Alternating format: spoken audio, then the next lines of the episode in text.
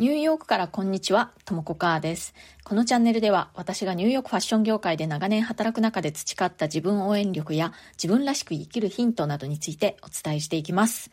ニューヨークの自由でポジティブな空気感とともにちょっと元気が出る放送をお届けします。それでは今日もよろしくお願いします。私はパーソナルスタイルコーチとしていろんな方のファッションのご相談に乗っているんですね。で、まあ基本的には一人一人の方が自分らしいなと感じられて、そしてこう気分が上がるファッションスタイルっていうのがどういうものなのかっていうのを考えていくという感じのセッションをしているんですけれど、やっぱりね、どんな人でも自分がこういう風にありたいなっていう風に考えていることと、えー、ファッションとかマッチした時っていうのは、すごくこうハッピーな気持ちになるんですね。こうしっくりきたっていうか、あ、これって自分らしいなって思えたり、やる気が出たり、自己肯定感が上がったりします。でまあ、そんな風にね、どんな自分でありたいかっていうのと、服装っていうのはすごくこう密接に結びついてると思うんですけれども、そもそもね、どんな自分でありたいかが、なんかよくわからないとかわからなくなってしまったみたいなことって、えー、あると思うんですよね。そういう時に私が、えー、おすすめしているのが、過去に自分がね、他の人から言われた褒め言葉の中で、嬉しかったもののことを思い出してみてくださいっていうことなんですね。例えばですけど、可愛いとかね、癒されるとかでもいいし、こうお嬢様っぽいとか、色っぽいとか、サバサバしているとか、面白い、しっかりしているとか、何でもいいんですけれども、まあ、何をね、こう、あの、嬉しいと思うかっていうのは人それぞれだと思うんですけれども、え自分が他の人に言われたことの中で、あれは嬉しかったなって思う言葉をね、思い出してみてほしいんですよね。で、それはね、あの、見た目のことだけじゃなくてもいいんです。こう、性格的なこととか、そういうことでもいいので、人から言われた褒め言葉の中で、嬉しかったなってこう、心に響いた、今でも覚えている言葉っていうのを、ちょっと思い出してみてほしいんですね。で、その言葉の中に、どんな自分でありたいかっていうことのヒントが隠れていると思うんです。で、その言葉を頭の中の壁にとりあえずこうピンで止めちゃってください。まあ、頭の中の壁にピンで止めるっていうのは、まあ、あの、想像の中でやるっていうことなんですけれども、まあ、そういうイメージで、ちょっとね、あの、なんとなくこう、いつも目に入るところに貼っておくイメージでやってみてほしいんですね。でそうすると、その言葉っていうのがね、こう、なんていうかな、遠くに見える星みたいにね、あの、自分がどうありたいかなって考える時の、方向性を定める時の手助けになってくれるんですね。でね、そんなことしても、実際にじゃあどんなファッションをしたらいいのかっていうのとね、すぐに結びつかないじゃないかって思うかもしれませんけれども、まあ確かにね、ファッションのその細かいね、具体的なところで、こっちの柄とこっちの柄、どっちがいいのかとか、この襟の開きは詰まってる方がいいのか、開いてる方がいいのかっていうのにすぐに、あの、直接的に結びつくとは限らないんですけれども、やっぱりね、その言葉っていうのが、こう、大きな方向性っていうのを迷わないようにね、導いてくれるっていう感じで、それがあるかないかではね、大違いなんですよ。これは私が実際にやっている個人セッションの中でもね、あの、お話ししたりするんですけれども、この人から言われた、えー、褒め言葉の中で気に入ったものを思い出すっていう作業がね、本当にあの、ファッションを考える上で、意外なほどすごくこう、あの、助けになったっていう人が本当多いです。なので、ご自分のね、ファッションのこと、ファッションスタイル、どういった方向性で、あの、洋服選んでいったらいいのかなっていうのが、なんかグラグラしてきてしまっている方は、ぜひね、これやってみてほしいんですね。でね、もちろんね、あの、洋服には、その、体型だとか、その肌色とかね、そういったものに合わせて、こういうものが似合うみたいなのっていうのはあるとは思うんですね。だけど、それだけではね、本当に心から、あ、これって自分らしいなって思えるところになかなかたどり着けなかったりするんですよね。で、あとね、その診断系っていうのを私は悪くはないと思うんですけれども、その例えばね、その骨格診断とか、色診断とか、あとその顔の雰囲気診断とかそういうのいろいろあると思うんですけれども、そういうのでね、あの、一個一個バラバラな答えになってしまうってこと結構あるんですよね。で、そうした時に、じゃあ何を基準にしたらいいのってことになるんですよね。で、あの、そういった診断系っていうのは、大きな方向性っていうのをまず自分の中でしっかり定めた上での、まあ、細かいテクニックみたいな感じだと私は思うので、で、その大きな方向性を定めるにあたって、さっき言ったね、その他の人から言われた褒め言葉の中で自分の心に響いたもの、嬉しかったものを考えてみるっていうのはすごく役に立ちます。で、まあその上でもしやりたいんだったらそういう診断系とかやって、まああのテクニックをいろいろとこう学ぶっていうのもいいかと思うんですけれども、それだけでは本当に心から納得がいく自分のスタイルっていうものにたどり着くのは難しいんじゃないかなと思います。なんかちょっとあの順番が逆っていう気がするんですよね。なので、こう、なんだかね、いろいろ診断系とかやってみたけれども、どうもピンとこないとか、なんかまだモヤモヤするなとか思っている方いらっしゃったら、ぜひこれ試してみてください。で、あの、私の個人セッションを受けられる方には、そのセッションの中ではね、もっと具体的にいろいろな、あの、こういったものはどうかっていうのをご提案しながらお話を進めていくので、大体の方向性は分かったような気がするけど、じゃあどうなのかなっていうところで、また立ち止まってしまった方は、あのご興味あれば、また私の個人セッションを受けていただくと、もう少しあの具体的なお話もできるかなと思います。ご興味ある方は、私のウェブサイト www.myhappystyle.com を見ていただくか、またはあのインスタとか、えー、ツイッターの方で DM くださっても大丈夫です。はい、コメントのお返しをしたいと思います。私がアメリカ人と仕事するのが好きな理由、これは7月31日の放送でした。えてんてん、あと旅行帰りさんから。福岡、博多に行っていました。初九州。太宰府の式年遷宮で仮の建物が建っていたのですが、屋根に植物が生けてあって現代的でこれもありだなと思いました。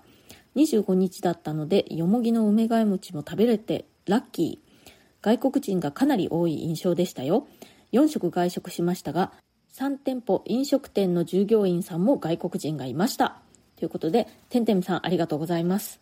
おおいでませ、九州。私は九州はね、地元なので、博多は、うん、結構何度か行ったことはありますね。太宰府のね、その、あの、屋根に植物が生けてあるっていうのをどういうことかなと思ってググってみたんですよ。ただ本当に、あの、面白いですね。梅替え餅ね、懐かしいなでも私、よもぎのやつ食べたことないかもしれない。太宰府といえばですね、私の母方の一家って、もともとはね、京都に大昔ですよ、あの住んでいたらしいんですけれども、それがあのある時福岡の方に移ってきたんですよね。で、なんでかっていうと、それが、その、菅原道真が、えー、太宰府に追い出された時とね、関係があるらしいんですよね。ということでね、ちょっと軽くゆかりがあるところなんです。まあ、日本も本当に外国人の方増えましたよね。その観光で来る人っていうのも増えたし、あとはあの住んでそうやってね、働いている人っていうのも増えたなと思いますね。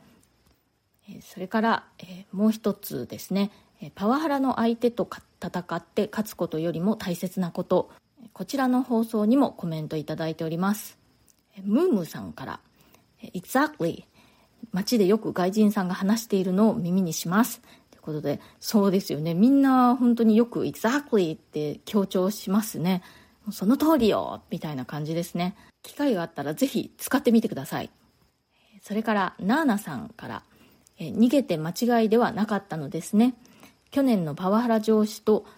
昨日久々にすれ違いどうやったらすれ違ってもドキッとせず普通の関係になれるんだろうかなんて考えていたところです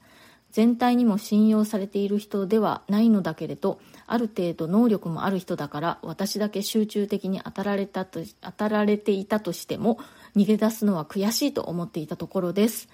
ということで、えー、ナーナさんありがとうございます。いや、もうね、逃げて正解ですよ。周りの人もね、きっと、あの、分かってると思いますよ。そうやってね、あの、全体からもあんまり信用されていない人っていうことで、まあ、能力はあるんだけれどっていうふうにね、多分おそらくたくさんの人が同じように思ってるんじゃないでしょうかね。もうとにかくね、もう逃げてください。悔しいかもしれないけれど、そんなね、変な人と戦っても、もう疲れるだけですよ。もうね、そこはすっぱりと自分から切り離して、でね、私がよくやるんですけれども、まあ、おまじないじゃないんですけどね、あの、知ったこっちゃないって言うんですよ。知ったこっちゃないって言って、もう、ムーブオンですよ。ムーブオンっていう英語の表現もね、あの、結構よく使う表現なんですけど、まあ、あの、もう次だ次みたいな感じですね。もう次行ってみようみたいな。もう過去は捨てて未来へ GO みたいな感じです。move on しちゃってください。えー、それから、てんてんあと旅行帰りさんから、会社を介さずに民事訴訟をパワハラ上司に対して起こすなんてことはないんですか？ものすごい目立つだろうし、それ相応の覚悟がいると思いますが、ということで、えー、てんてんさん、ありがとうございます。うん、あのね、会社を介さずに民事訴訟を起こすっていうのは、本当にセクハラとか、あの、人種差別問題とかね、そういったことだと、まだ、あの、勝ち目があるかもっていう感じなんですけれど、パワハラはね、本当に、あの、立証が難しいっていう感じがしますね。特にね、1対1みたいな場合だと、泥仕合になってで結局ねやっぱりお金も弁護士代とかでねたくさんかかってしまうし逆にね名誉毀損とかで訴えられたりしたら大変ですしねでそこはね本当にあの弁護士次第っ弁護士の腕次第っていう感じになるんじゃないかなって思うんですよねということはイコールお金次第やっぱお金をねたくさん使わないと勝てないと思うんですよでそこまでするかというのはかなりリスクを負うことになるんじゃないかと思うんですよね。ま、そんなことをするよりはもうとっととね部署移動なり転職なりしてしまう方がいいんじゃないかなって思います。それからなおちゃんさん Exactly は日本語では魚意ですね。医療ドラマのカンファレンスで一曲のドンが何か言うと一斉に魚意と言います。しかし、権威を嫌う一匹狼の女医はフリーランスなのでそんなことは言いません。ということで、なおちゃんさんありがとうございます。あ、これって、あの、ドクター X ってやつですね、きっとね。私、あの、見たことないんですけれども、ものすごい人気なので、あなんかちょっとうっすら知ってるみたいな感じなんですけれど、あの、そうなんですね。みんなが、魚医って言うんですね。思わず今、あの、ググってしまいました。こんな、あの、実際に日常生活の中で魚意なんて言いませんよね、普通ね。実際に生活してる中で魚意とか言うことあります？私、もしかしたら、生まれてこの方一回も使ったことない言葉かもしれません。Exactly は、まあ、同じ意味かもしれないですけれども、もっとあの普通によく使う感じの言葉です。はい、今日はですね、どんな自分でありたいかっていうのが自分のファッションに上手に反映されているとこうすごくこうしっくりきてね気分も上がるんですけれどもそのどんな自分でありたいかっていうのがこうよくわからなかったりぐらついてしまったりだとかした時にやるといいことということでね他の人から言われた褒め言葉で嬉しかったことこう気持ちにあのぴったりくる感じだったことを思い出してみるといいですよというお話をしました。これね、見た目に関する褒め言葉に限らないっていうことを覚えておいてください。今日の放送が気に入ってくださったら、チャンネルのフォローもぜひよろしくお願いします。それからコメントやご感想、ご質問等お待ちしております。本当に一言二言でもいいのでね、あの、ぜひコメントしてくださるととっても嬉しいです。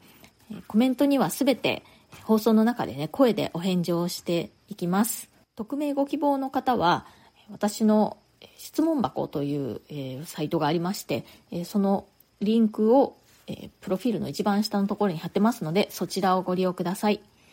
それからプレミアム放送も配信中です。週に2回程度。通常放送よりももっと近い距離感で、より具体的なニューヨーク生活の話や仕事の裏話、プライベートな事柄などについてお話ししています。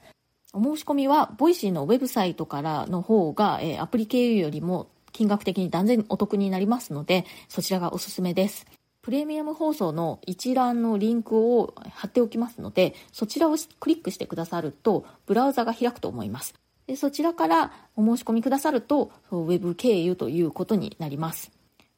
今日ね、あの、本当は朝にね、この放送を出したかったんですけれども、ちょっとね、ネットの調子が非常に悪く、全然アップできなかったんですよ。それでちょっとこんな変な遅い時間になってしまいました。今ちょっとね、ニューヨークの家を離れて田舎の方に来てるんですよね。アメリカ国内ですけれども、それでね、あの時々ネットの調子が悪い時があるんですよね。まあ、でも無事ネットも復旧したので良かったです。今日も最後まで聞いてくださってありがとうございました。皆さん良い週末をお過ごしください。Have a nice weekend! それではまた次回。ともこかーでした。